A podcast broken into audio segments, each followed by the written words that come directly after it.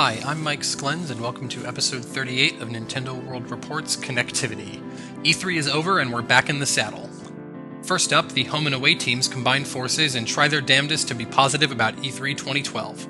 We follow that with an N Focus segment about the Pokemon Adventures manga, and in our third act, we finally discuss the most recent Game Club game, Metroid Other M. We'll be answering your listener mail questions about E3 and more next week, so be sure to send them to connectivity at nintendoworldreport.com. Enjoy the episode.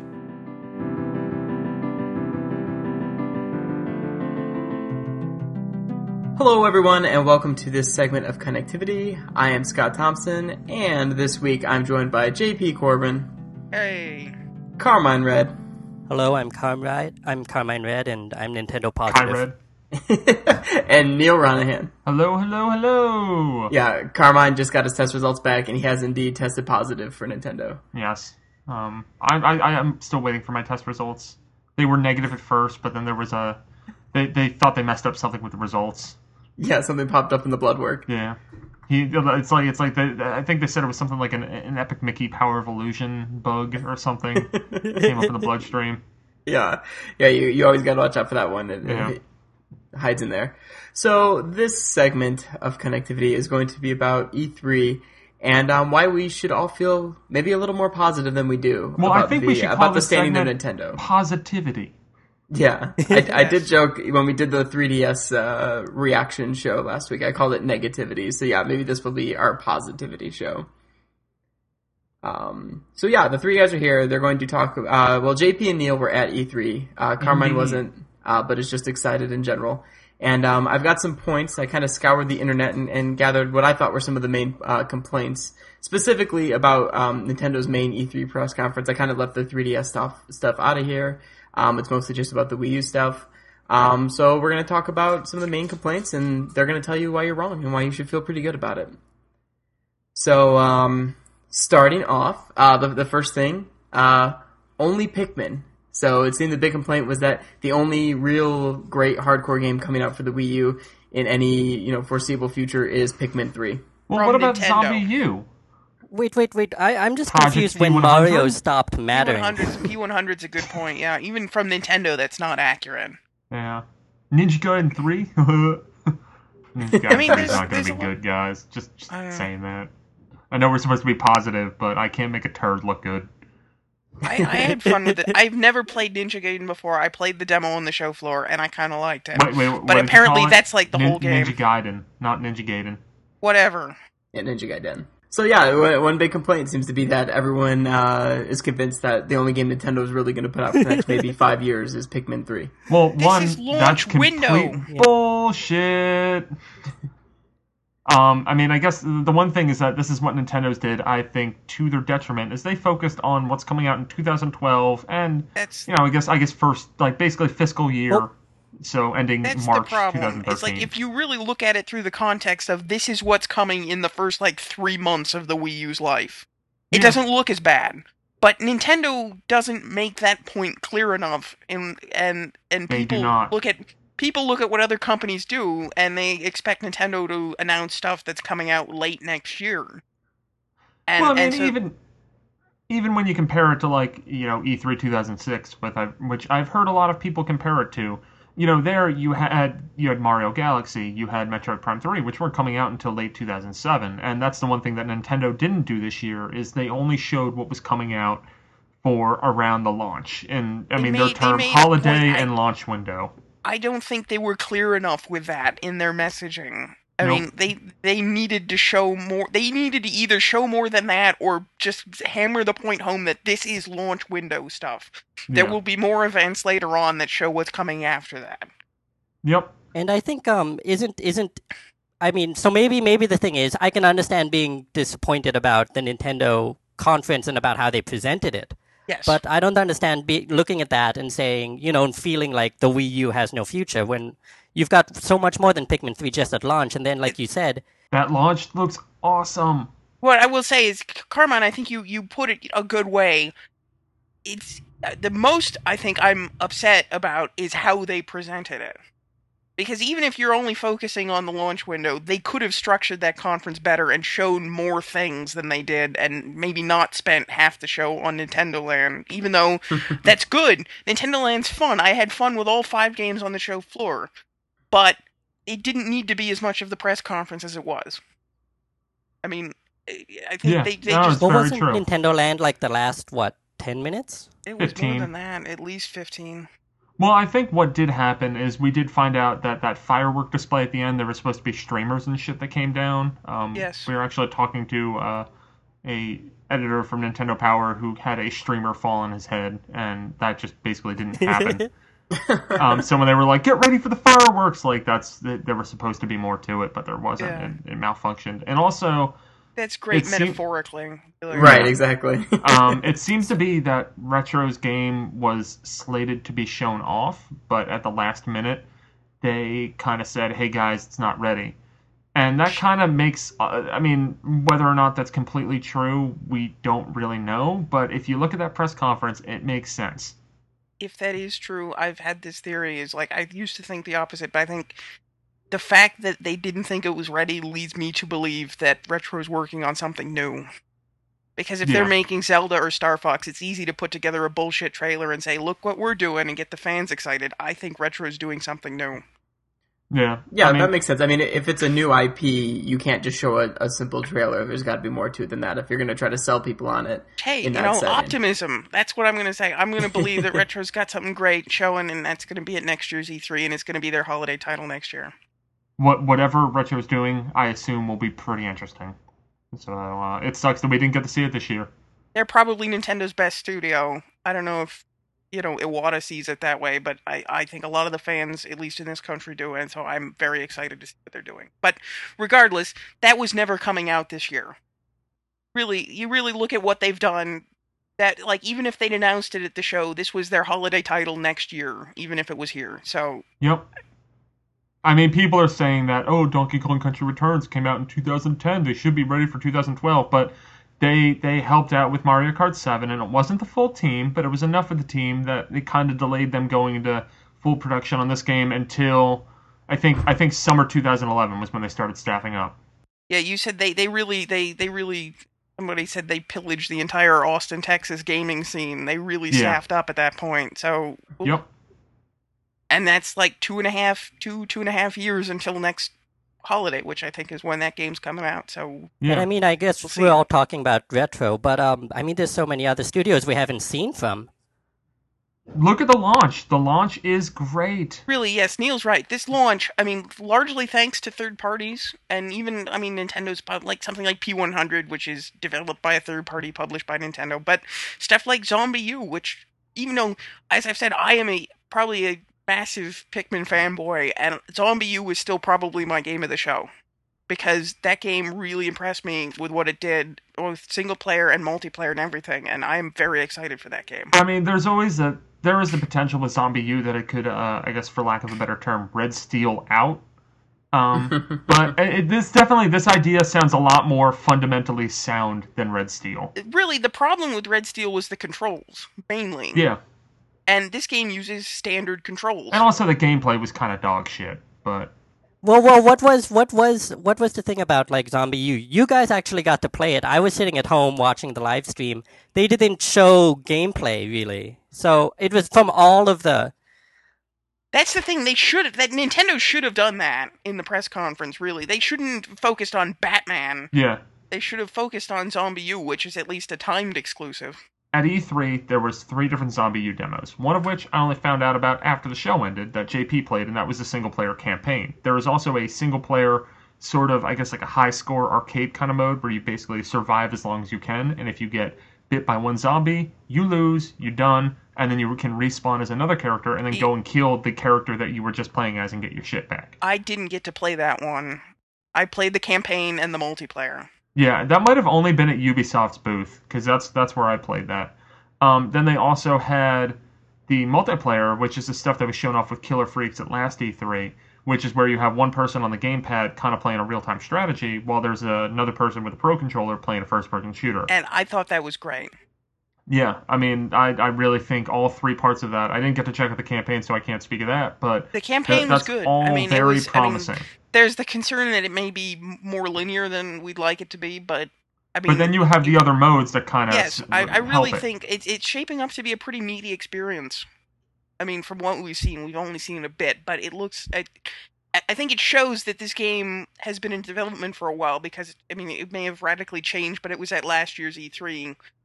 This this isn't like slapped together. They've been working on this for a while, and it kind of shows through some of the stuff they've done. Yeah, and it looks really good.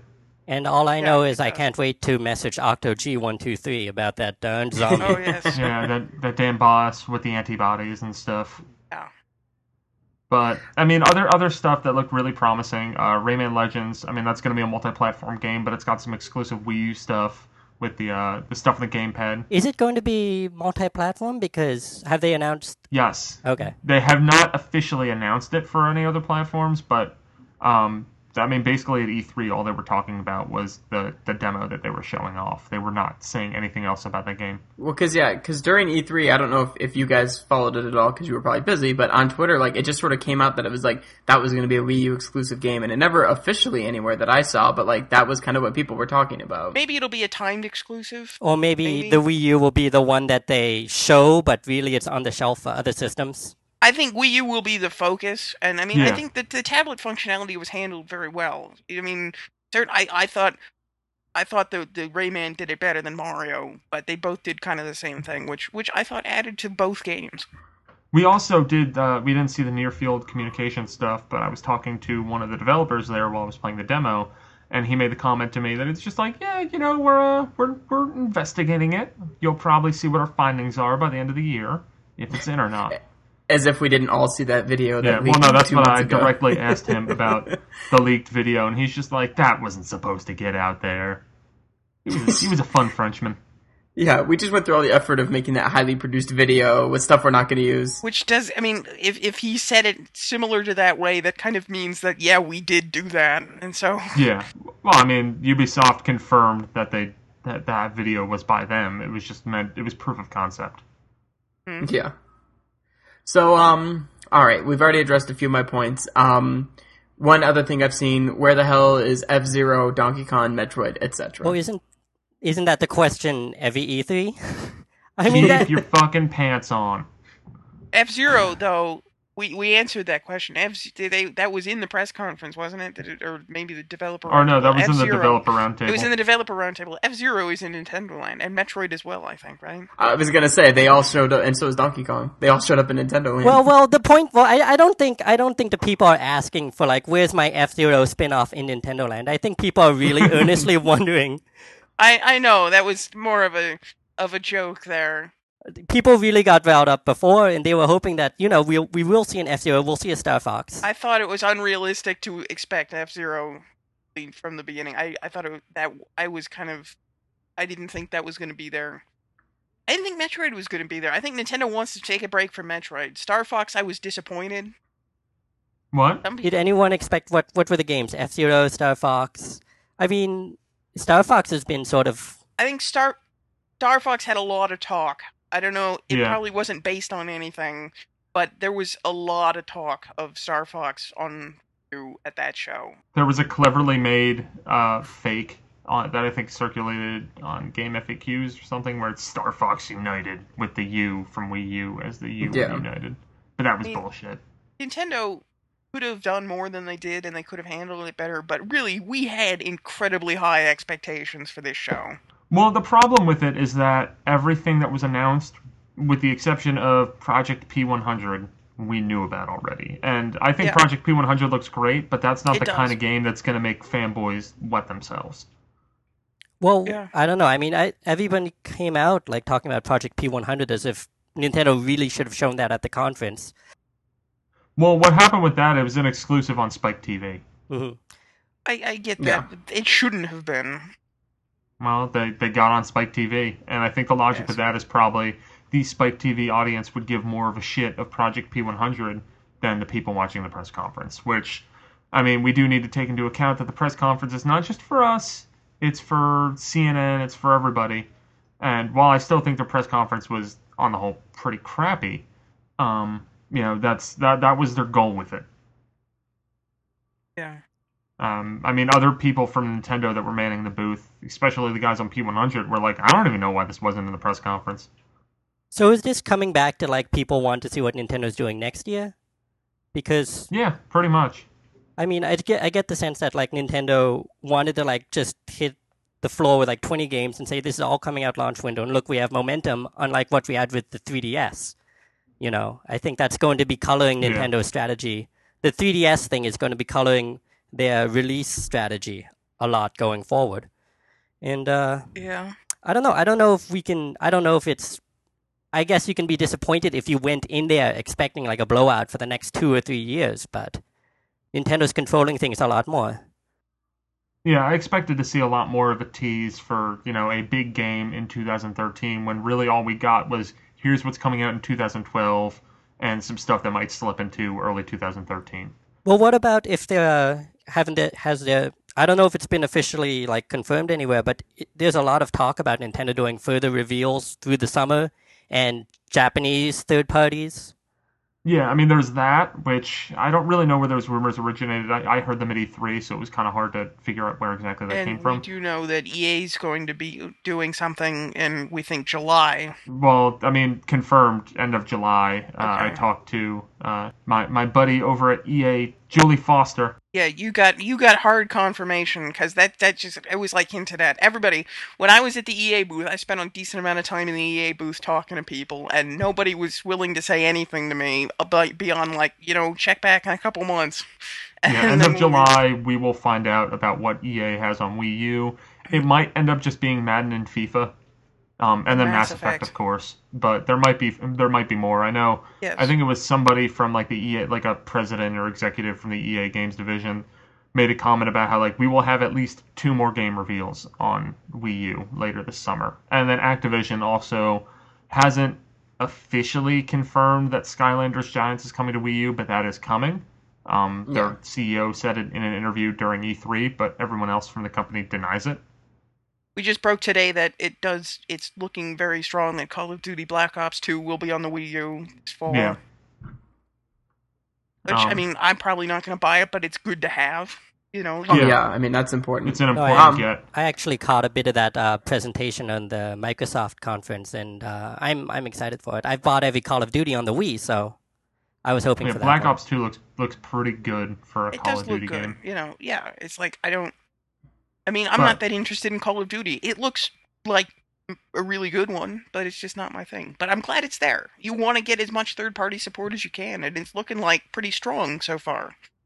And I think the problem is is that we, we will hear more third party stuff as you know the summer goes on, probably going up until early fall. But the Yeah. thing is is that you know the the uh, the question that everyone will ask is what was in the City Three?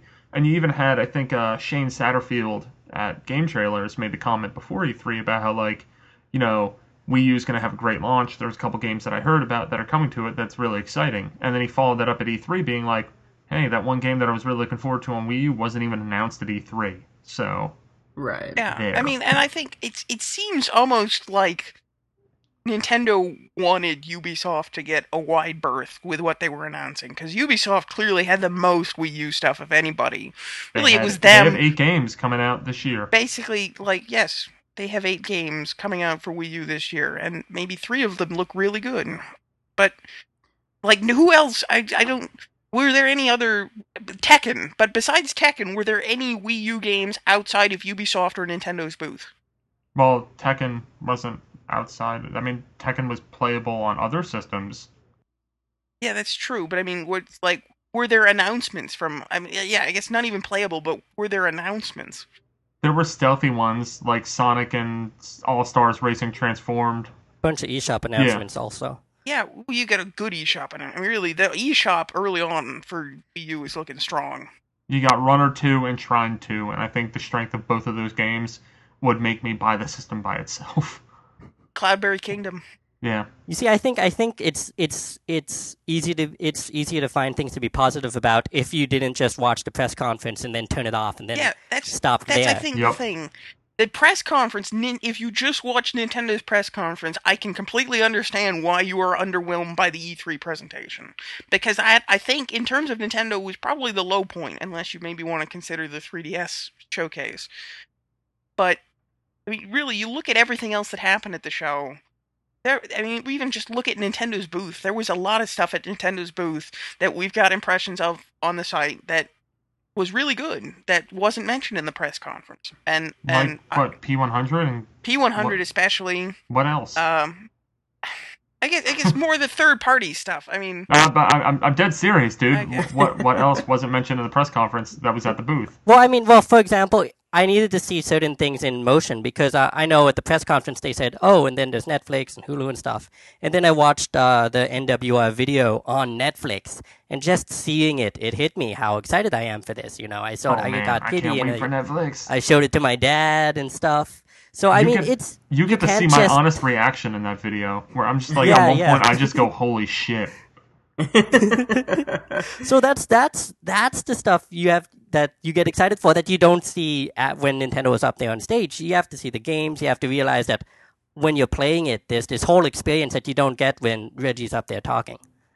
Yeah, yeah. You know, I had this um thought about you know Nintendo not having some big reveal right at the end of the conference, and um I'm kind of glad they didn't. I don't think you need to do that every year. It, it kind of gets I do. overplayed that way, and I, I think it I loses think- some. I, I think it loses some of its like excitement and sort of uh, I don't know, like like. And I don't know, it just it just becomes overplayed. I mean, I was thinking of like when you go to a concert or a show and you see a band play, and I mean now it's pretty much expected that Yeah. the mm-hmm. headlining band's going to come out for an encore. Like you barely you can have like a half-hearted cheer for an encore, and the band will come out because it's expected. Or like going to see a movie now, where it's like you have to sit through the credits because almost every movie now has some stupid little teaser at the end of the credits. It's like it, that shouldn't just be guaranteed. Like that should just only be for the special occasions, you know. And I, I I'm I'm okay with not every single year E3 you know conferences ending with some little like 10 second trailer like showing that a game's going to come out like in three years. Yeah, but see, I don't think you need that necessarily at every show, but I think this specific show needed that. I agree. I think people would have been. I can see people being a lot happier with something like that. I think if they had shown even a bullshit concept trailer for Retro's game coming and with like saying 2013, I think a lot of people would have felt a lot better about that show. Well, I mean, the one thing is that you gotta you gotta look at two past examples of this. One, the response to Watch Dogs with Ubisoft was fucking oh, incredible. Oh it man, was that likely was great. the biggest buzz in the entire show was Watch Dogs, which is a game that won't come out for another two three years.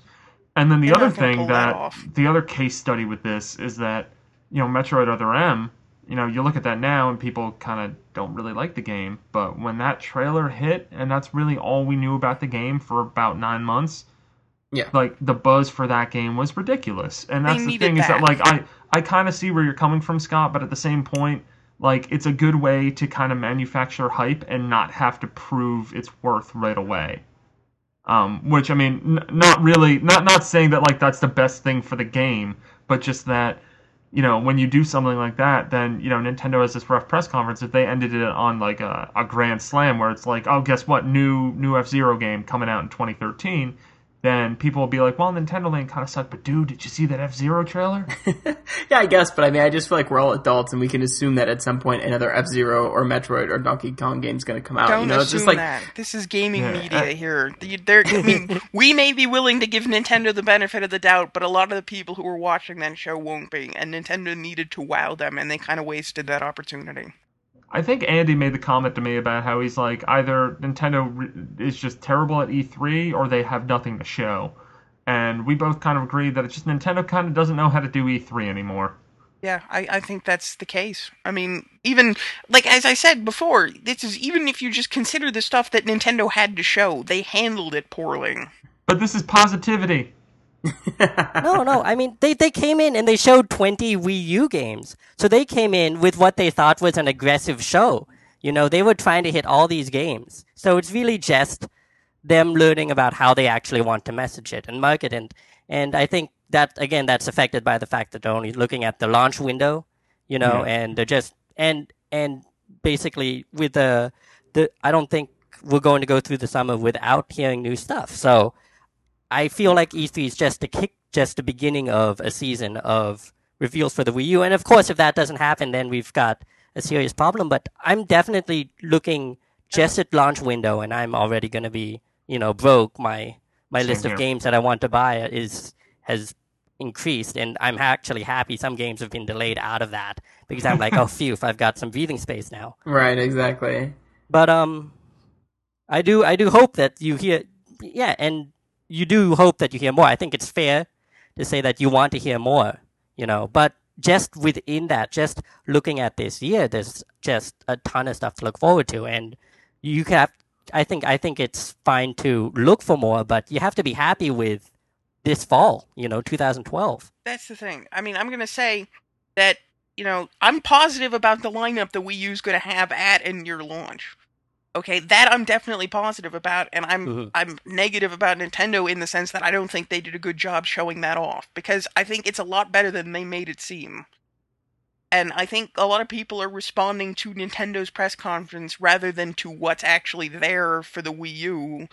And I think the former is disappointing, but the latter is very strong. Well, I mean, if I may bring the 3DS into this for a little bit, because that was uh, kind of my bone of contention with a lot of the show was that if you walk through Nintendo's booth, there was nary a 3DS unit in sight, except for attached to some girls wearing Mario and Luigi hats that were roaming the roaming Nintendo's booth. It was all Wii U all the time, pretty much.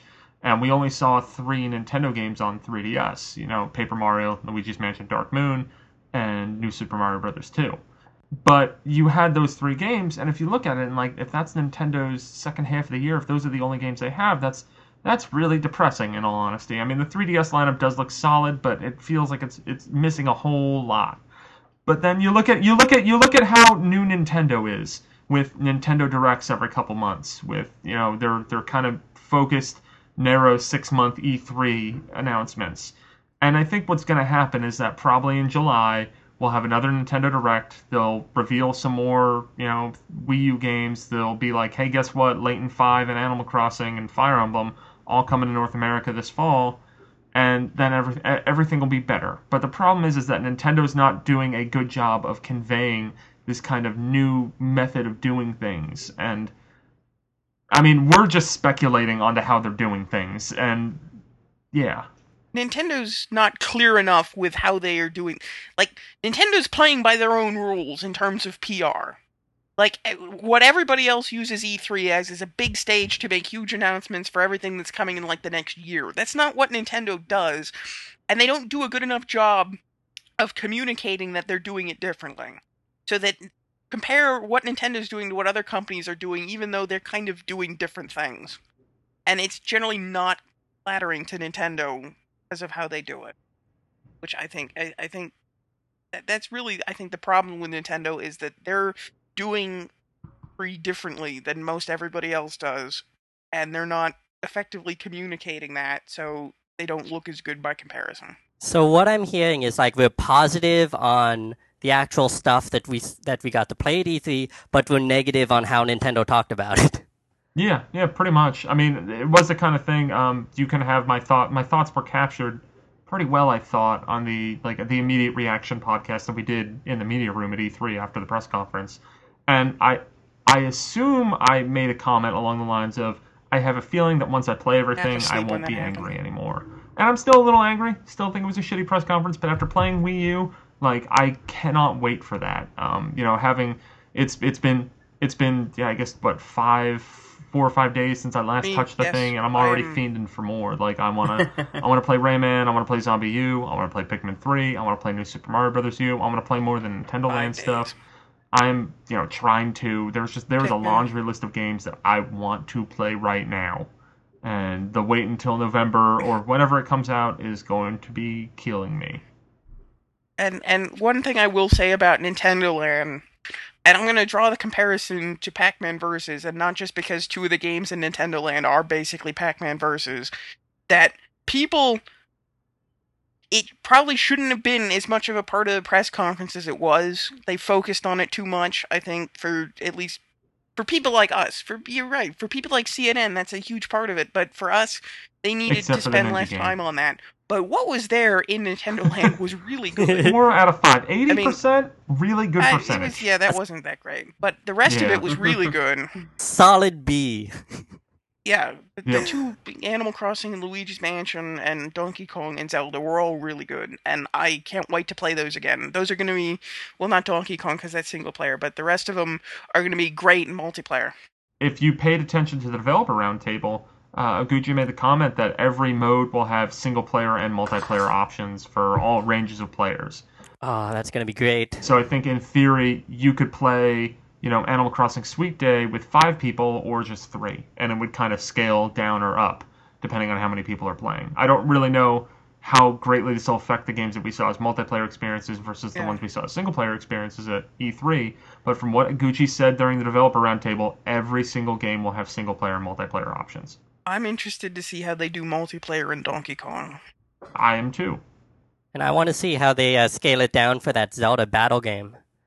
Well, scale it up too, because you got to think you could have. Well, I've only uh, got the one brother. I don't know who else I can rope in on this. You know, I'm gonna teach the cat to play. Maybe. I will say that Ni- Nintendo Land strikes me as like it, it's sort of like Wii Sports, but instead of just this bland uh, sort of es- uh, you know like me aesthetic that we got Yeah, with that, very now it's got like a, a Nintendo sheen on it. You know, like it, it draws from all Nintendo's like st- you know franchises, which is great. I mean, why shouldn't they? Why shouldn't they use that and like flaunt that? Well, I think I think it's just messaging. This isn't just a collection of tech demos. I mean, this is this is something where they really put a lot of work into this. I think it showed. I mean, they they like these are really good, and some of them are just you know demos that we saw last year with different kind of themes to them. But it Yeah. looks like they there are a lot of work went into this. I'm very interested to play this, and to the point that even if it's not bundled in, I may pick it up because I had a lot of fun with it. Well, I mean, the thing is with it too is that we did see that hub world, which, in all honesty, from what they showed off, That was very, very boring. But, however, if you remember what we knew about Super Mario 3D Land at last E3, there were a lot of people that were underwhelmed, and then as we learned more about that game, you know, everyone got more excited, and the game finally came out, and it was fucking There's awesome. It's a long time between now and November. Yeah, and I, I think mean, they, they have a PR plan for everything planned out, and hopefully I there hope will be more to that hub world that will be like character interaction, maybe some clever unlockables. I mean, who knows? Hopefully it'll be better. I have I have faith that Nintendo won't completely fuck up their marquee game for the system. Um, I Right. think it'll be pretty fully developed. It looks like it will be. I mean, when you have 12 games with single player and multiplayer modes, and they were talking about that Zelda Battle Quest game having not just two, not just three, but numerous stages. Like that's that's all pretty exciting that you could potentially have 12 separate games inside of one, and they could be Yeah. kind of more fully featured. Yeah, the sense I got from Nintendo Land was that Nintendo was actually pushing it. They were really proud of what it was, and they were really looking at it as something that would, you know, they they talked about it as if they wanted it to go to, towards more of a game experience than Wii Yeah. Sports. And I just don't think that a lot of people watching the conference got that Nintendo was really happy with this product because they spent a lot of time on it. Not only did they do it in the press conference, but they talked about it afterwards in that separate event. And then when I, I think you have to just play it to get a sense of it. And I haven't played it yet, in all honesty. So That's the thing, and that's that's exactly why it shouldn't have been as much of the press conference as it was, because it doesn't look as good as it is when you're just watching it in demo form. You need to play that game. Once you play it, you're like, yeah, this is really good. But spending 15 minutes of the press conference on it isn't going to get that across. this actually sounds familiar. It's like this is sort of what Nintendo said when the 3DS came out, and then it was like, uh, it was going slow. They said, you know, we're having a lot of trouble getting people to just look at videos of this and realize why they should be happy with it. So they had to, you know, they, I think it's a messaging thing that Nintendo will have to figure out going forward. Yep. And Yeah. I look forward to them doing that. They obviously have some work to do.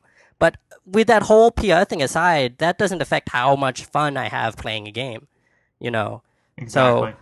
I again, had a lot of fun with basically everything I played at Nintendo at, at E3. I mean, really, there there is a lot of good stuff there, and and you know, I, I I- after playing all that, I am hugely excited. I am buying a Wii U day one because there is going to be a lot of great stuff there, and there's still announcements coming between now and then. So I am really looking forward to this.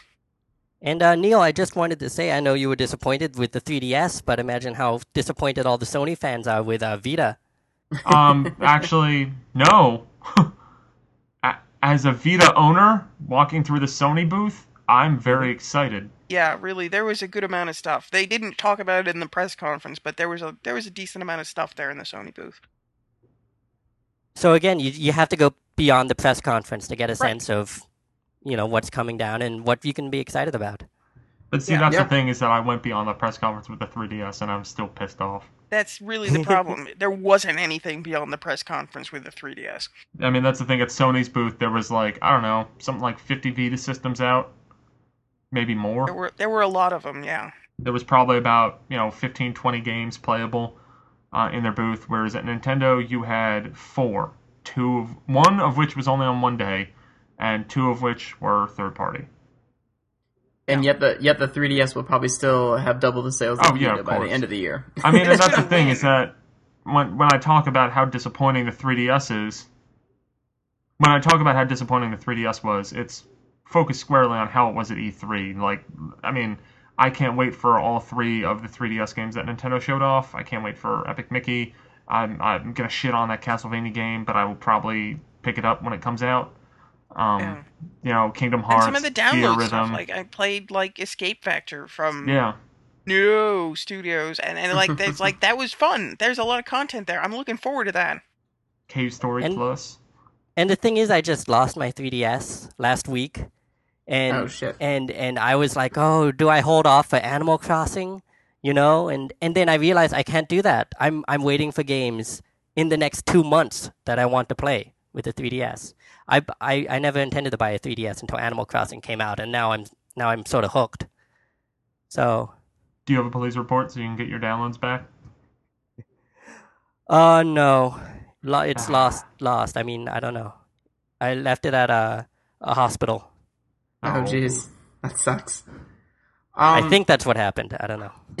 I think I feel like we're kind of wrapping up. So we'll each kind of go around and, and, and say something in closing. But I, ju- I just want to say that um, I wouldn't let Nintendo's E3 press conference kind of paint uh, your image of the Wii U and, and what launch will be like and what the next six months will be. Um, I think there will be more announcements. I think Nintendo has changed their sort of strategy with these press conferences. In the past few years, it seems like they primarily only talk about games that are coming out, you know, within that year. They're never really talking about things that are that far off. Um, and I, I think we'll just get more announcements as, as time goes along, and between Nintendo Direct or you know TGS or just a- anything. Um, I think they've just changed their approach, and you're you know you're not going to get them talking about things that are way out in the future. They only want to talk about like what's concrete, what's really playable, and what's coming. So I, I it didn't really bother me. I mean, between Pikmin and we didn't really talk about it, but New Super Mario Brothers U is like all I want right now. yeah so. both of those games look fantastic Yeah, so I, I'm I'm happy, and all those other things, the Mario's, the other Mario, you know, the 3D Mario's or the uh, Star Foxes or F Zeros. I think we'll I think we'll get those, except maybe F Zero because I kind of feel like that series is sort of dead in the water. But we'll see. No, But it, it, it, it, yeah, I know, but it's all it's all to me. It's all just inevitable. You know, it's just what is it this year, next year? You know, like I I can be patient. I can wait. I don't. I, they don't need to have a sequel to every single franchise they own every year. I just want the fucking system right now. I want it right now. Really? And I'm gonna Yeah, pout I- my feet. I, am gonna pout and stomp my feet until I get it. So I'll see you guys in I- five months. I th- yeah, I think I think the launch I think the launch lineup is, is solid compared to any of the you know think of the PS3 and the 360. I mean, what standout launch games were there Perfect for either? Yeah, Perfect Dark was Kameo. terrible. Actually, you know what? Kameo was pretty cool. Resistance. Resistance is like the most generic shooter I've ever played in my life.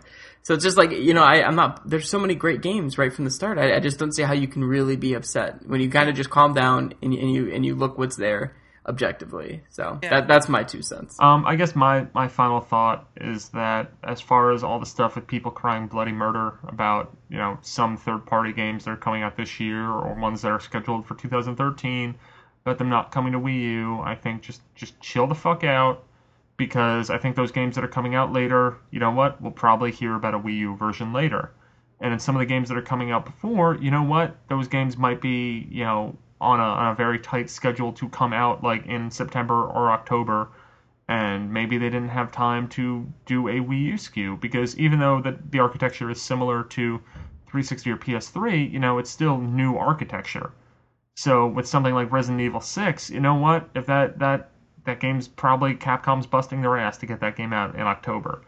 And I have a feeling it wasn't necessarily they didn't want to make a Wii U version, but probably just they couldn't make a Wii U version in the time that they had for the game and the budget that they had. Um, and I think you're going to run into that problem, unfortunately, with you know a number of games coming out in 2012 and early 2000, 2013. I think we can start saying that Nintendo done fucked up with third parties if they don't get like every everything or most everything in 2013 in like holiday. Um, There you go. but yeah, uh, Epic Mickey Power Evolution is my game of show. That game looks awesome. And I'm done. I guess I'll say that I, I mean, Nintendo's press conference was disappointing, but really what was there at the show was great. There is going to be a whole lot of good stuff there at the Wii U launch, and we haven't even heard everything yet. I think even what we know now is a really good launch, better than most consoles launch with, and we we haven't even seen everything that's going to be there yet. So I would say you know don't be too negative about it yet. I mean if we if if if it's like october and we haven't heard much of anything more than this then i suppose you can start getting negative. But i think there's going to be a lot of information coming out over the next few months and i think we're going to know a lot more and we're going to know about a lot more games coming. And i'm optimistic. I, I i can't wait for the wii u. I will be buying one day one and i i really really look forward to it really. Hopefully hopefully you've heard what we've said here and maybe change your tune a little bit if you were being too negative about it. And uh, I'm I'm a little jealous of you. Neal and uh, JP. I mean, you guys were both there, so I guess I have a little bit of a different perspective. And also, you know, I'm a I'm a one console sort of guy, so I'm just looking at this. I mean, I, I sat I had to sit down and I made a list and I listed the games I wanted to buy, and I bumped a lot of them to maybes because the list was getting too long. And this launch is just looking really balanced. I mean, there there are like four exclusives on my list, and then four ports of uh, games that I could never have played before on a Nintendo console, and now I'm going to get that chance to play them. You know, I- I so a and then there's eShop Carmine. also at launch. Yeah, Carmine, are you in, are you going to get Batman Arkham City? Are you very excited to get that game yes, on Wii U? I I I've heard right, so that, much that about is it. that is the fourth person on the NWR staff that is looking forward to getting that game on Wii U because they never played it last year. Which, I mean, us us that are you know super into video games and everything can talk about how oh everybody who played Batman already wanted to play it, but we have four people on the Nintendo World Report staff that I know of that have not played that game before and are excited to get it on Wii U. I haven't and- played and- it before, and I have no interest in it because I don't care about Batman. Oh, that's that's also acceptable. and Dumb, and seriously, but Mass. Effect Three. Okay, guys, Mass Effect Three. That was snuck in there, and it blew my mind. So. Yeah, I'm I'm I know people are that as well. complaining about not having one and two, but I'm happy that I'm getting the chance at all. I never thought this would happen. You know, Mass Effect was on my list of that's never going to happen. Yeah, well, I, I sincerely hope though that they will make it one big collection with one and two because you could play three, but really you, you you need to play one and two. Microsoft owns the exclusive rights to the first one. That's not ever going to be ported to another well, wait, console. no, no, no, no. One one came to PS2 or No, PS3. it No, it didn't. didn't. They had like Did a it Did comic the book. one didn't. Oh, I thought they, I thought they both did. Nope. Okay, well, either way, two and three. One's kind of shitty now, anyway. two and three are worth playing. So, but yeah. Well, there you go. I think that'll do it. Wii U, Wii U, Wii U.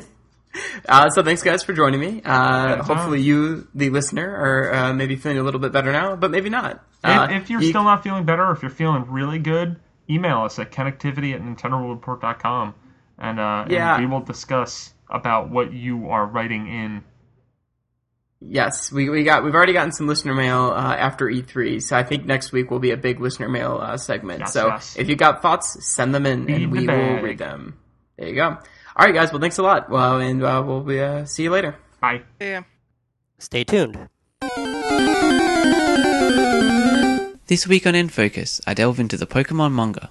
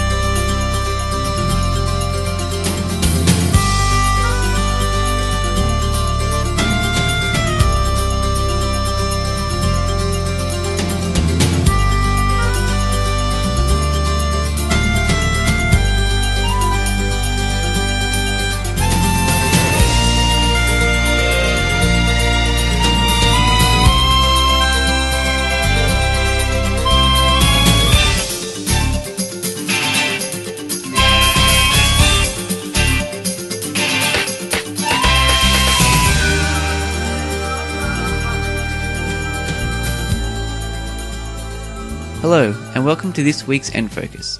I'm your host Nicholas Bray, and this week we'll be looking at the Pokemon Adventures manga. The series started around the time that Pokemon was getting popularity in Japan.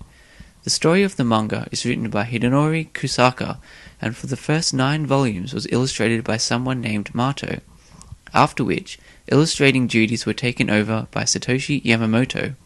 The series is called Pocket Monsters Special in Japan, while the English translations are known as Pokemon Adventures. The manga changes main characters to reflect the current generation of the Pokemon games, although the older characters do still make appearances and are involved in the stories.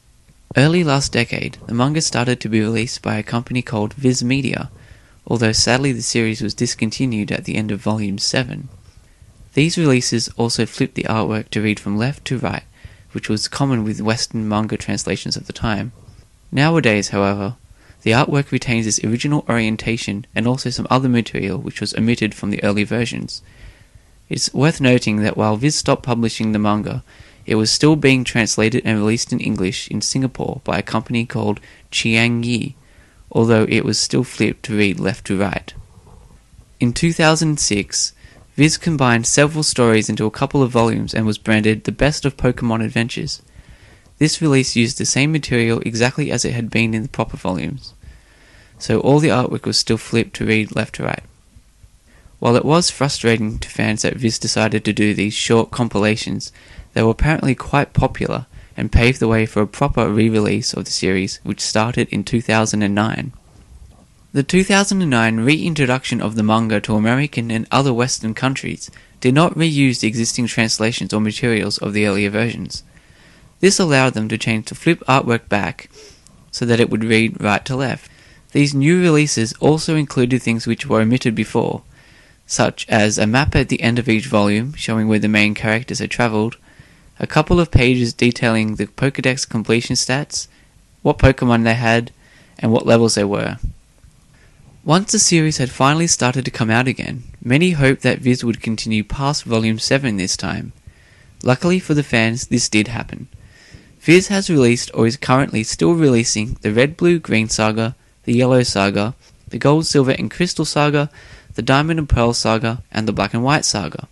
Currently, the company has no plans to release the Ruby and Sapphire, Fire Red and Leaf Green, Emerald, and the Heart Gold and Soul Silver sagas.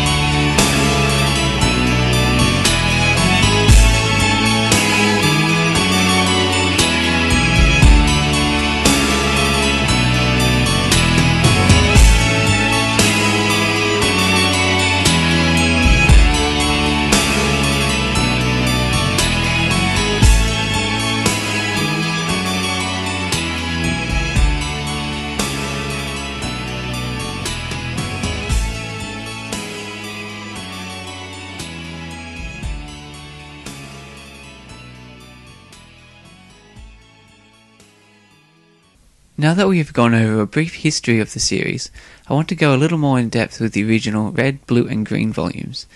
These volumes cover the chapters from 1 up until 40 and span volumes 1 to 3. The series starts with the main character who is named Red. His character design is based from the early artwork of the playable character in the first games. This trend continues with all later main characters.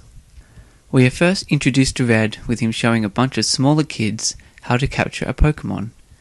Red is the local hotshot trainer in town, although it appears he has not been doing it that long. After leaving the group of kids, he comes across some Team Rocket grunts, who he overhears talking about a phantom Pokemon that they are hunting. Red hears that it's been spotted in the West Wood, and of course he goes to investigate. Once he gets there, he stumbles across a rival character named Blue. He's battling against the phantom Pokemon, which just so happens to be Mew. Red watches on, but soon after, Blue calls back his Pokemon. Red jumps out and says that he should capture it because it appeared as though he was doing well. Blue stands back as Red throws out his Poliwhirl, but is swiftly beaten by Mew. This defeat prompts Red to reluctantly go and search out Professor Oak, although earlier in the day, while teaching those kids, he had said that they don't need Professor Oak for help, and that he would teach them everything they need to know. Once Red gets to the professor's lab, he accidentally lets out all of Oak's Pokemon. Oak finds Red in the lab and accuses him of being a thief. Red tries to assure him that he is not, and then sets out with Professor Oak to recatch all of the Pokemon. The last Pokemon that they need to catch is a Bulbasaur. They see it run inside the abandoned Viridian gym and go after it. Red calms the Bulbasaur down, and just as the Pokemon is warming up to him, a Machoke appears. Red and Bulbasaur battle together with Red opening a window to let enough light in so that Bulbasaur can use Solar Beam. At the end of Chapter 2, Red is given Bulbasaur and a Pokedex, and then he sets out on his journey. I don't want to get into too much detail about exactly what happens with the story, but overall, the Red, Blue, and Green volumes are very enjoyable for fans of the Pokemon games. The manga bases some of the world mechanics and other game related things into the manga world. For instance, Pokemon have levels which can be identified through the Pokedex. The Pokedex is also apparently responsible for cancelling a Pokemon's evolution if a trainer chooses to. Pokedex entries also use the original game sprites when the screen is shown, which I found to be a cool use of original game material. As the story moves forward, Red starts to battle the various gym leaders throughout Kanto. One of the things that surprised me is that at least half of the gym leaders are evil in the manga and are somehow affiliated with Team Rocket's mysterious mission into genetic experiments. The gym badges also have special powers and are considered to be somewhat powerful in enhancing a trainer's ability. One of the scenarios with an evil gym leader early on that I found to be amusing is when Red encounters Lieutenant Surge. He uncovers that Surge is actually responsible for stealing Pokemon and using the S.S. Anne for exporting to Cinnabar Island. The main characters themselves are all quite different from one another. Red is quick witted and has a can do, somewhat sure of himself personality. Blue, who is his first main rival, is more cool and collected, and at the beginning looks down on Red quite a bit. It's worth noting that in the original Japanese version, Blue was actually named Green. The third character from the original saga is a girl named Green. She's the third trainer from Pallet Town and had originally stolen her first Pokemon from Oak's lab. Red's first encounter with her is when she convinces him to spend a whole heap of money on some dud Pokemon items, which Red only agreed to because she looked cute and she was pretending to be upset. Of course, after he works out that the items are no good, he tracks her down and confronts her, only to get scammed again. Green's personality is kind of sassy, and she's a fun character and somewhat of a humorous foil to Red. Although she starts out as a thief and only really seems to want to do things to make money, she develops and ends up helping Red and Blue against Team Rocket and their various other enemies along the way. Unlike the anime, Pokemon Adventures isn't afraid to be slightly more mature in its storylines and themes. The manga world feels more dangerous. Pokemon are shown to be killed. One of the notable depictions is when one of Blue's Pokemon cuts an Arbok's head off. Another offbeat difference is that Pokemon can be seen while inside the Pokeballs. All the Pokeballs seem to do is shrink the Pokemon down. The characters frequently speak to their Pokemon while holding the ball. Overall, the story within the manga shows a more realized world than that of the anime, and even gives the reader a better sense of the world that maybe even the games do not. I know that would definitely have been the case back when only the Game Boy games were available. The creator of Pokemon, Satoshi Tajiri, has been quoted saying that this is the comic that most resembles the world I was trying to convey.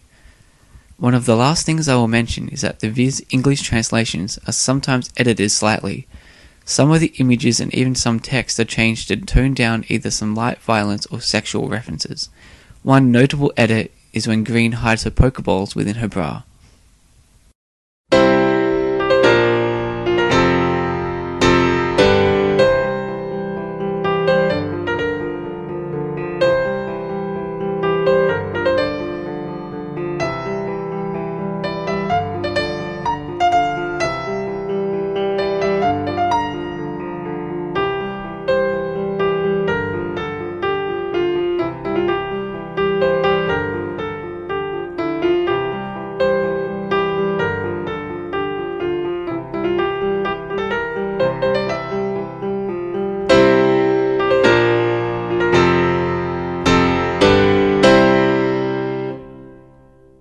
That brings us to the end of another N-Focus.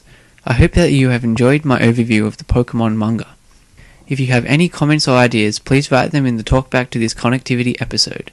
I hope that some of you out there will pick up the first few volumes and give this series a read, especially if you're a Pokemon fan, as I think it is a fun series and offers a cool look into the world of Pokemon. The music for this section was taken from the album Pokemon Hikaru Kana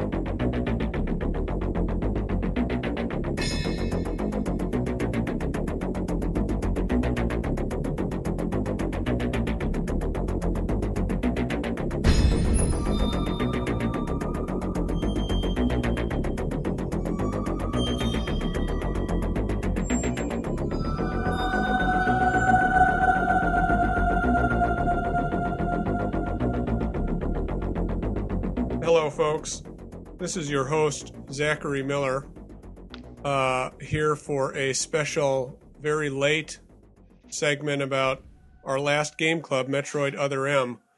Uh, joining me all the way from Des Moines, Iowa, is Andy Goergen. It's beautiful here. It's God's it? country.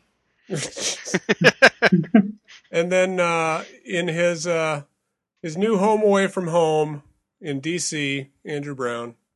Yes, usually from Australia, currently in uh, uh, Rockville, Maryland, just outside DC. Excellent. Andrew was just with me at E3. We had a ball. It was uh, eye-opening. Andy, you, Andy, you did not miss a thing. You know, um, I took a couple of days off work to help cover the news for the home team, and I still still feel like maybe I got the raw end of the deal, having to pay attention to that god awful news conference for for two days. And I'm not just talking about Nintendo's; I'm talking about the entire thing. Yes. Uh, industry wide was pretty lonely. Although I don't know, man. I think that uh, Book of Spells might be the killer app uh, this this upcoming holiday season. We should we should Oh, talk about yeah. that for a while. How much time do you guys got? I got some time, Let's talk about it for like thirty or forty minutes. I I, uh, I but laughed at a few people playing it. problems while and- we're doing it. Oh, really? Oh yeah. Yeah, I saw people playing it, uh, laughed at them, and kept walking. Oh, is it actually on the show floor? I didn't even get a chance to get to Sony's booth. I was yeah. But, Well, um, screw that noise. We're we're not here to talk about any disappointing press conferences today. We're we're here to talk about a disappointing two-year-old Metroid game uh, that Oh, was man. announced in 2009 at the first E3 I went to, and I wept openly in the uh, theater. Um, I'm sure Neal called me a name. I And- remember that that reveal. It was so incredibly the thing that was lacking from this year's E3. I, I remember that was before I actually joined staff. It was right before because I joined in I think August later that year, Yeah, and uh, I was I was uh, going back and forth with Lindemann on Twitter.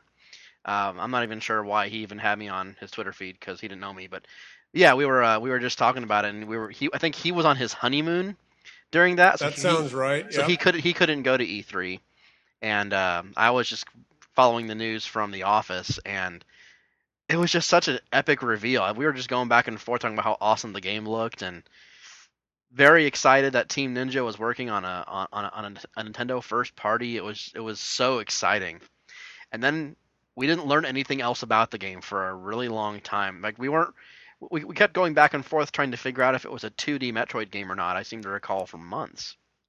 Well, I mean, whether it would be straight 2D or have other elements of the Prime games Well, in because it too. th- they would show screens where it was in first person mode, right, and then, then they would show screens where it looked like a straight up 2D Metroid game, right. and they would show the screens that were actually pretty indicative of what the game ended up being, which is sort of a Rocky sort of, uh, combination of or- both. yeah, exactly, sort of a combination of both. Sort of a a normal th- third person action game with controls that don't really work for a normal third person action game. yeah. Uh, yeah. So, so I was on the review right away, and I got it a year later, and I played. I, I played all of it. I mean, I got through the normal story, and then I got through uh, hard mode, and I did all the post game stuff. And then I sat down and wrote the most damning review I've ever written for anything ever on this site. That's not Uh, true.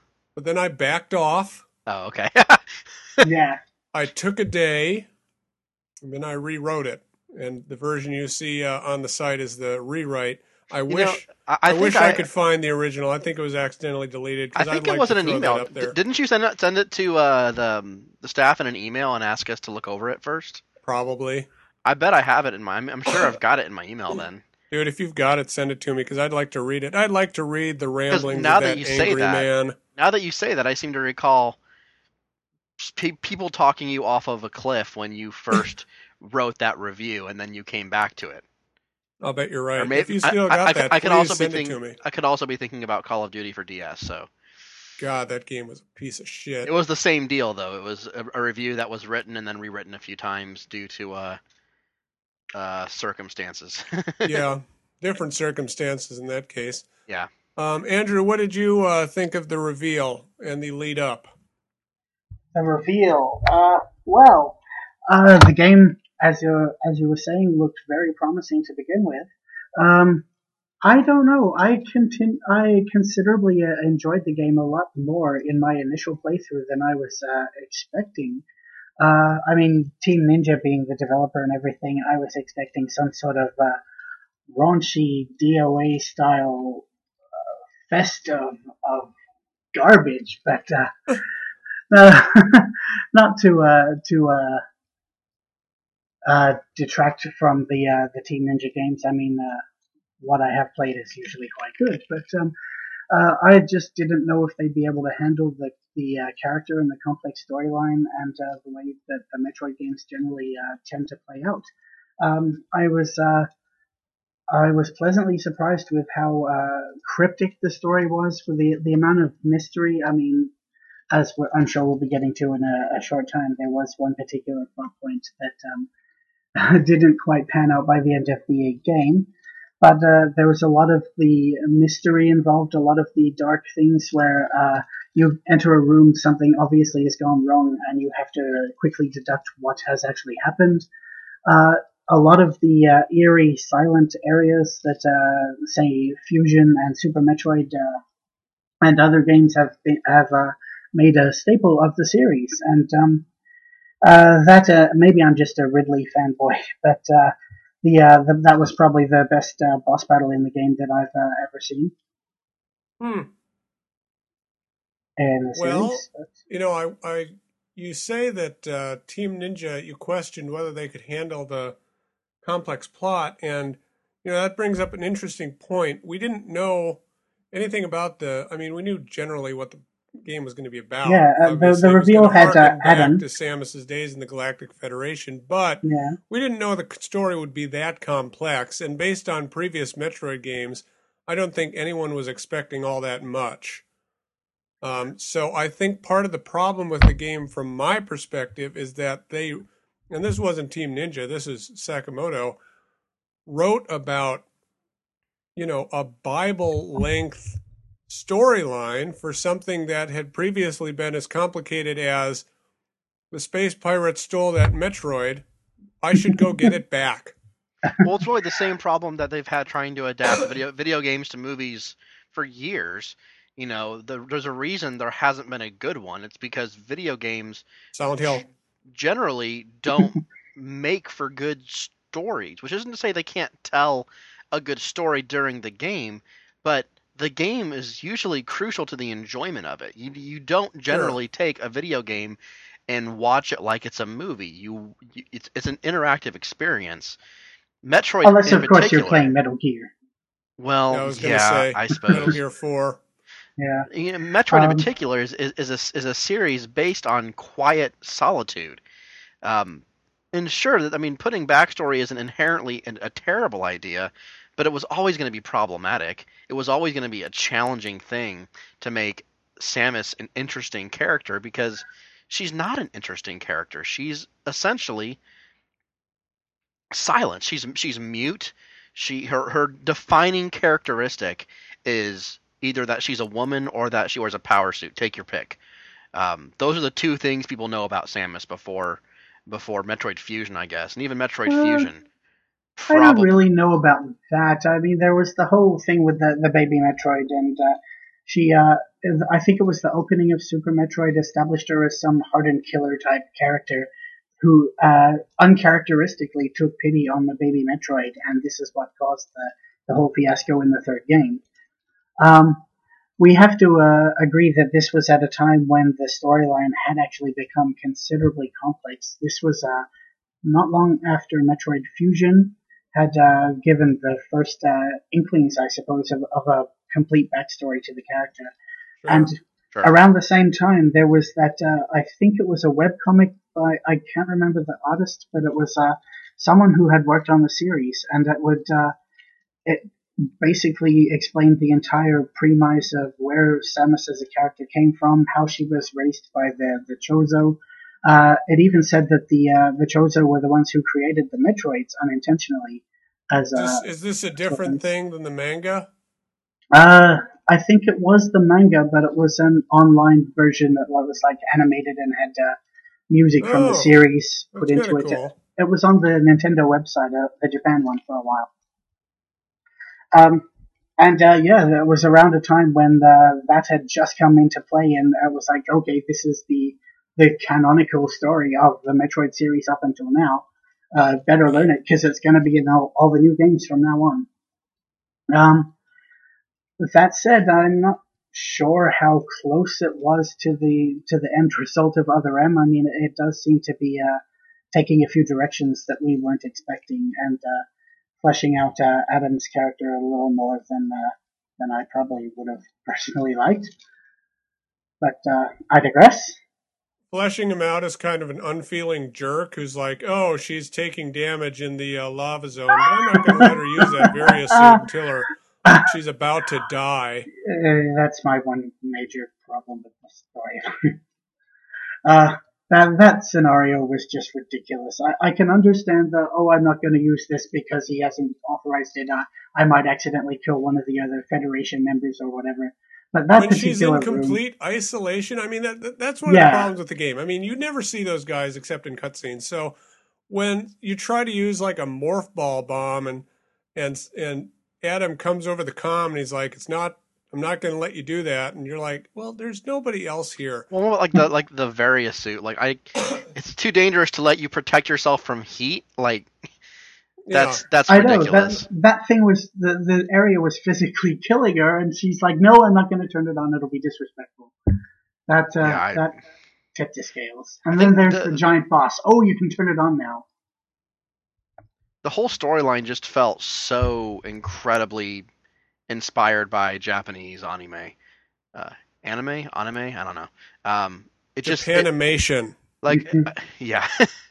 I, I I don't watch a lot of it, but I've I've seen a fair amount of it, and it just it felt that type of incomprehensible. Like, sure, it makes sense if you're willing to kind of fill in some of the gaps where they don't do a good job of.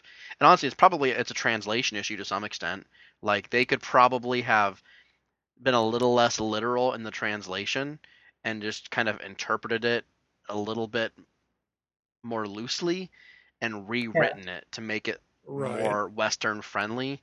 And honestly, they could have just had the stupid thing done in not cutscenes, but storyboarded with text, and it would have been a lot less offensive. It would have been a lot less movie like, but the movie part of it wasn't that good anyway. No. That Um, brings me to a, a thought about Samus's voice, which uh, I am so glad they didn't give her a cliche British accent like Lara Croft, because so many people for years before that say when Samus talks, she's got to sound like Lara. Um, I really hoped that didn't happen, and when she when we heard her talk in the trailer, I was quite impressed, and I was like, "That hey, she's a little boring sounding, but that's fine." But uh, She doesn't sound British. She sounds like Data. Yeah. In the final version of the game, she's a freaking walking dictionary of, of useless adjectives. And, uh, I just, uh, I don't know what they did, or what they did wrong, or anything like that. Uh, what, what happens? That's, she just talks endlessly about rubbish, and it's like you, by the end of each sentence, you're like, okay, okay, I know what you're talking about, let's get on with the story, I wanna, I wanna go kill some aliens, and then she's like, oh, but, but Adam looked down on me, and then I always gave my thumbs down, and, and all this and that and other bullcrap, and, ah, Yeah. At that moment, I wondered what Adam thought of me. Oh, Jesus, turn it off. Let's talk about the actual game though, because Okay, I, I. I think you can kind of divorce the two. Like honestly, I mean, Especially when you can skip the cutscenes. yeah, I played this time around on um as a, as my second playthrough because I played through it uh, when it first came out a couple years ago, and on your second playthrough you were able to skip the cutscenes, and honestly, it makes the game. Well, first of all, I thought the game would be Half a lot more. en-. I thought the game would be more enjoyable that way, but I did kind of find that it's not that I don't want any story. I kind of want the story to just be better and more concise because I found myself not really having any idea what the hell was going on, which isn't all that different from the actual game. But even, even more so, I was just like, well, I guess I'll just go the obvious direction that the map was leading me because I didn't listen to a single thing about what the next part of the the story is supposed to be. So I'll just walk down this hallway because it appears to be the right way forward. Um, but still, I think the game itself is is is fun. It has some it has some parts of it that feel very much like a Super Metroid Sure. descent, Yeah, Descendant. exactly. Um, especially later on, once you get the screw attack, then things start to really open up. Uh, I, I I think that um, some of the some of the uh, gymnastic stuff that you can do, it, it, it, it feels pretty pretty decent. I like the morph ball implementation as well. I think that feels Yeah. like I think Yeah. honestly, if you remove a lot of the story elements, it really does feel very much like a like a Metroid game. Um, I really like I really like the uh, the outdoor areas that are that are computer generated, where you have to find the uh, little panel to turn off the, uh, the the the hologram. That's a really neat effect, uh, and it lets it lets the game feel maybe bigger than it really is. Yeah. I like Um, that too. Yeah, and And plenty they of hide uh, items in really interesting places too. yes, a whole lot of really hidden uh, chasms and secret walls to blow open and this and that. Where uh, you're like, oh, uh, veterans of the series, they I like to call they have some sort of Metroid feel where you go down a room and you're like, oh, I bet there's an item there because that just looks too plain or too conspicuous or or not conspicuous enough or or Right. whatever. And it is Um, nice how when you clear out the enemies from a room, you can see approximately where things are. Yeah, Yes. Now, I but I will say that you know, item placement is great, finding items is great, but I've said this before. There was a whole RFN about Other M. I forget what episode it is, but you can look it up pretty easily. Um, in Super Metroid and Zero Mission and even Metroid Fusion, if you play your cards right, you can get hundred percent before you fight the final boss. Yes. And in in in this game, you're literally locked out of certain areas uh, as you go. So you can't go back all the time and find hundred percent of the items. In fact, you can't um, until your kind of post game playthrough, and that's always bothered me. Um, I would like to go into that final boss, you know, fully, Fully decked powered up. out. It obviously wouldn't make too much of a difference because what you've got when you go in there is enough to kill the boss. But still, um, you know, I think something's lost when you restrict the exploration in a Metroid game. I seem to recall thinking that the um the final I'm not sure if it was the final boss, but it was the it was the first person mode that you're where you're The- stuck in first person The right at the final very end of- pixel hunt, It wasn't even a pixel hunt. It was it was a missile fight. Um, yeah, except it wasn't because if you focus on MB, the fight ends. Oh, Yeah. okay. I seem to rec- I, I I had forgotten that part. I, I remember She like that runs past in the a- background or something while the other crap's killing you from all angles. I remember having a lot of problems with that and playing That it probably the low point of the game. yeah I I played must that have and died died over six and over times again before for I figured that out. okay okay I died a few times before I remembered you could use the power bomb in that last boss fight. oh yeah sure sure. But that last boss fight was pretty cool. What do you guys think Oh, about the, the, the secret of the, boss um, fight? Yes. What do oh, you guys both think? of them. Sorry, Andy. Oh, sorry, that's all right. Uh, what do you guys think about the implement- implementation of the first person mode? Awful. Uh, it was pretty bad. Yeah, I guess I was hoping someone would would disagree with me, so I'd have something to talk about. uh, Um, there, there's no conversation to be had. We all agree it's it's No. it's it's bad. No reason that you can't Once- use a button to lock on and fire a missile. Yeah, once you're actually in the first person, it's not so bad. But the amount of times just playing the game normally that she would like, oh, you want to go into first person? I'll stop running now. Uh, just by accident, and it got really disjointed and really frustrating. And I the just- pixel hunts, there's just no excuse for those. There's really not. I just don't like how how so locked you are movement wise once you're in first person mode. You can't you can't do anything, and that makes it really hard to ever want to to ever want to go into first person mode when you're trying to you know when You you're become in a combat. turret. You become exactly you become a turret. You know that that maybe that would be fine if we hadn't just played three Metroid Prime games, Yeah. but we have. so it's hard to accept that Samus can't move while she's focused in on in, in first person mode. That doesn't doesn't quite doesn't quite jive. No. Yeah, I- and, I- and, and the I- pixel hunt stuff is, is is atrocious. It's absolutely. I think that's the low point of the game every time it happens. It's the collectively the worst Yeah. part of the entire game. I seem to recall having, if there having was a lot some of sort problems with of the one like right a, before the an- a readout that would point you in the right direction, like, oh, you're getting warmer, it's this way. Yeah, that'd be nice. Something nice. like that. I seem Oh, to recall the one right before Mother Brain giving me the most trouble, or not Mother Brain, sorry, Ridley.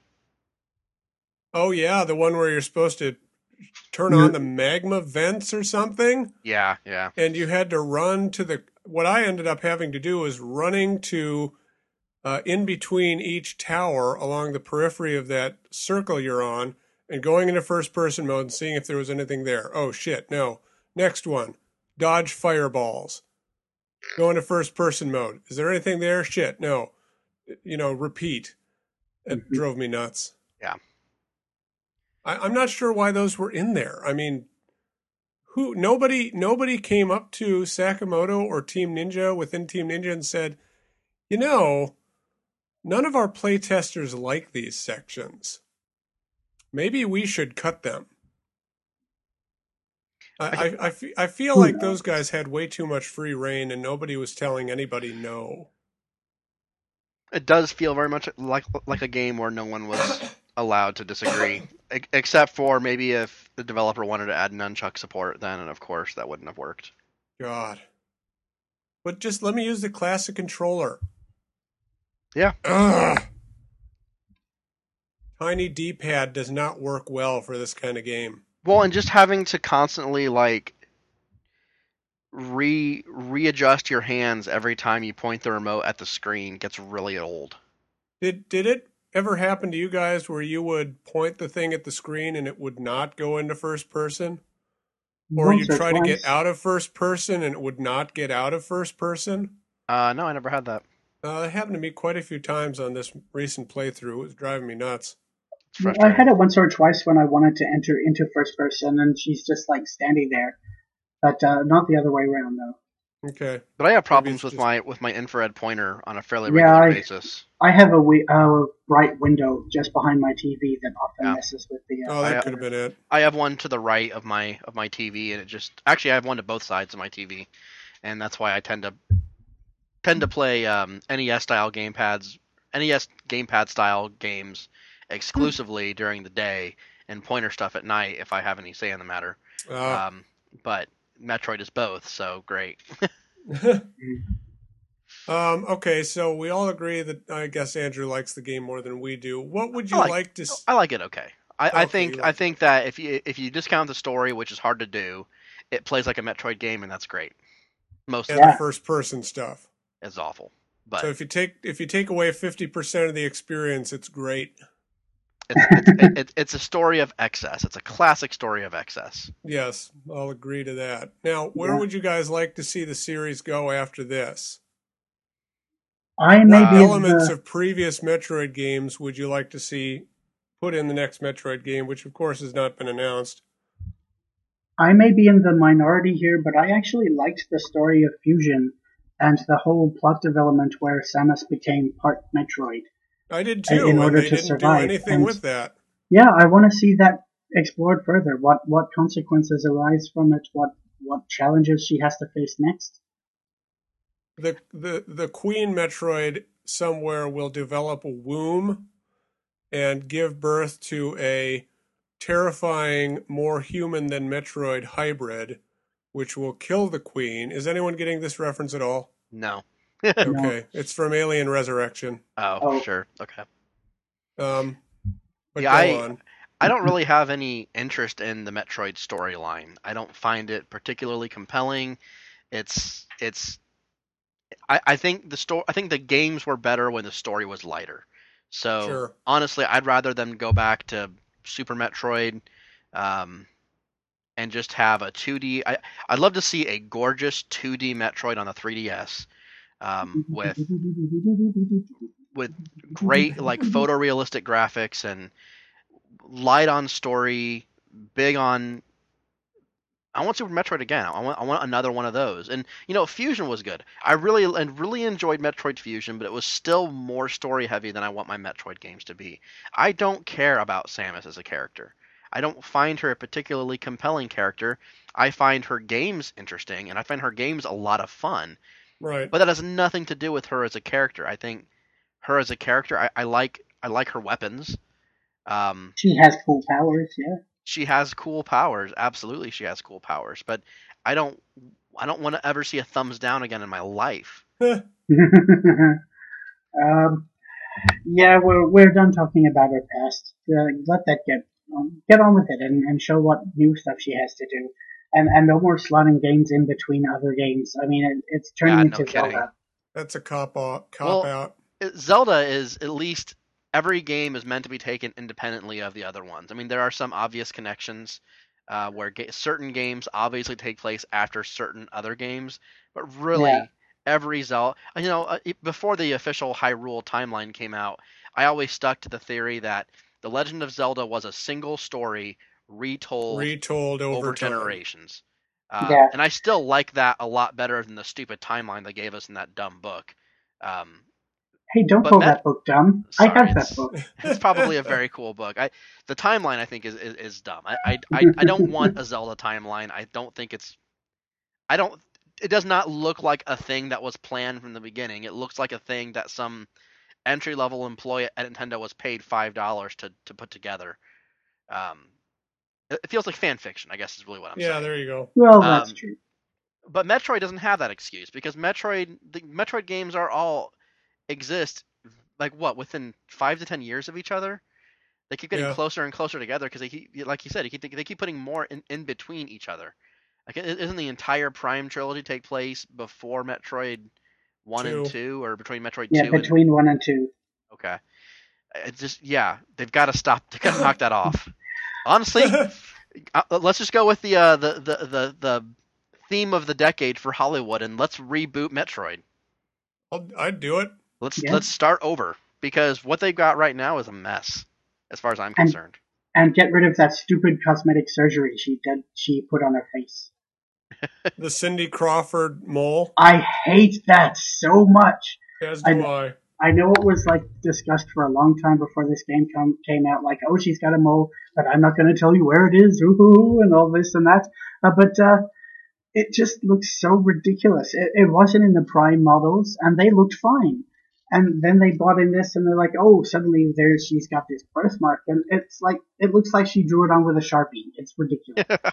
Did anyone else think that she looked like a 16 year old um, out of her power suit at the end of Echoes and um, 3, whatever 3 was called? I don't recall that at Uh, all.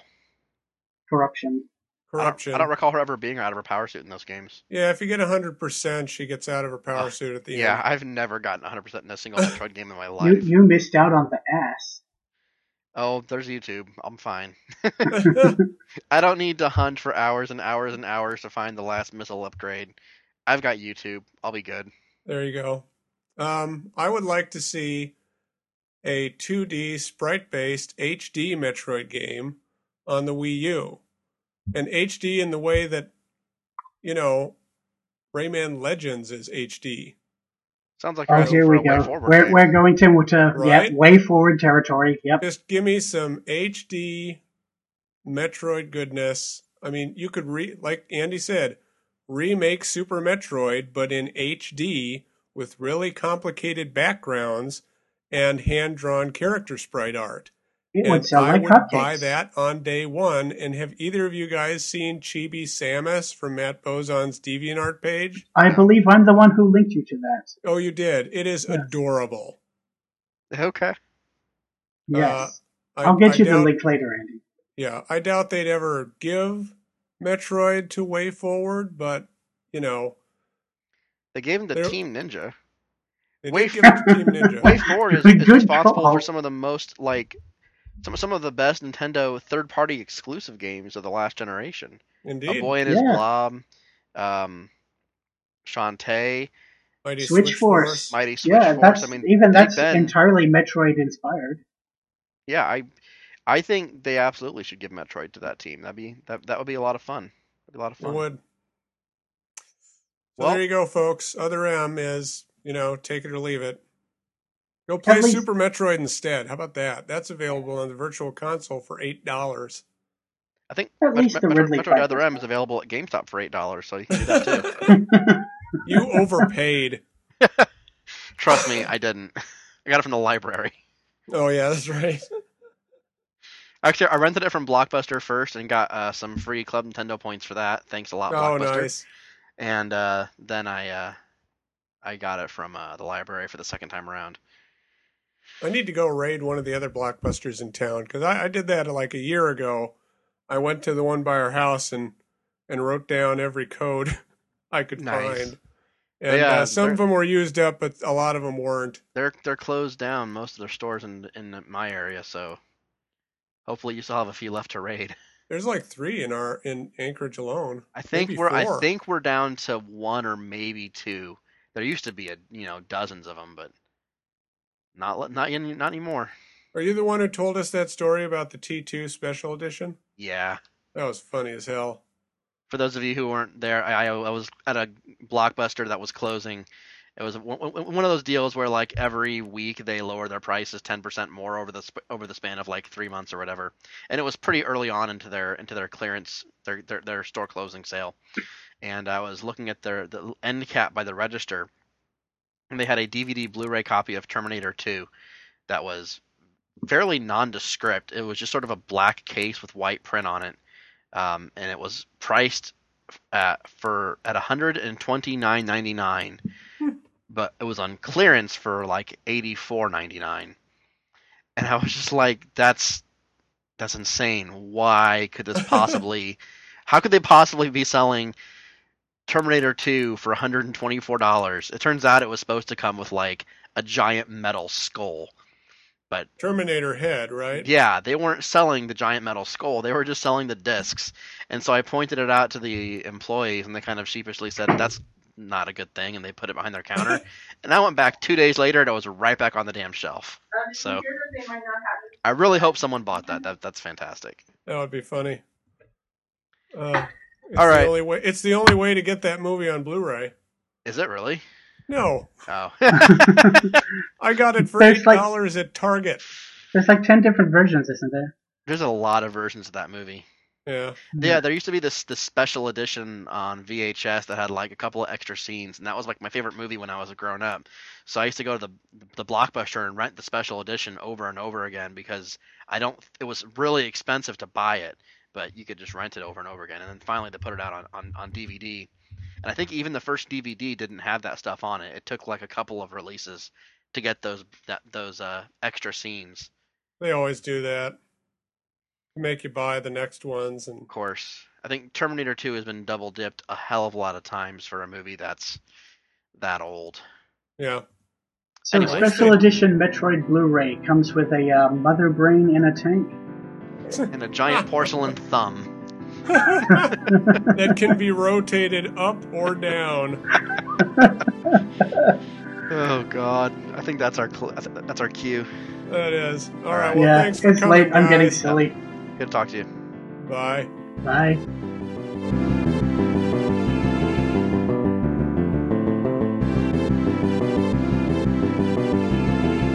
Thanks for listening, and I hope you enjoyed the episode. Don't forget to send your questions to connectivity at nintendoworldreport.com, and please rate and review us on iTunes.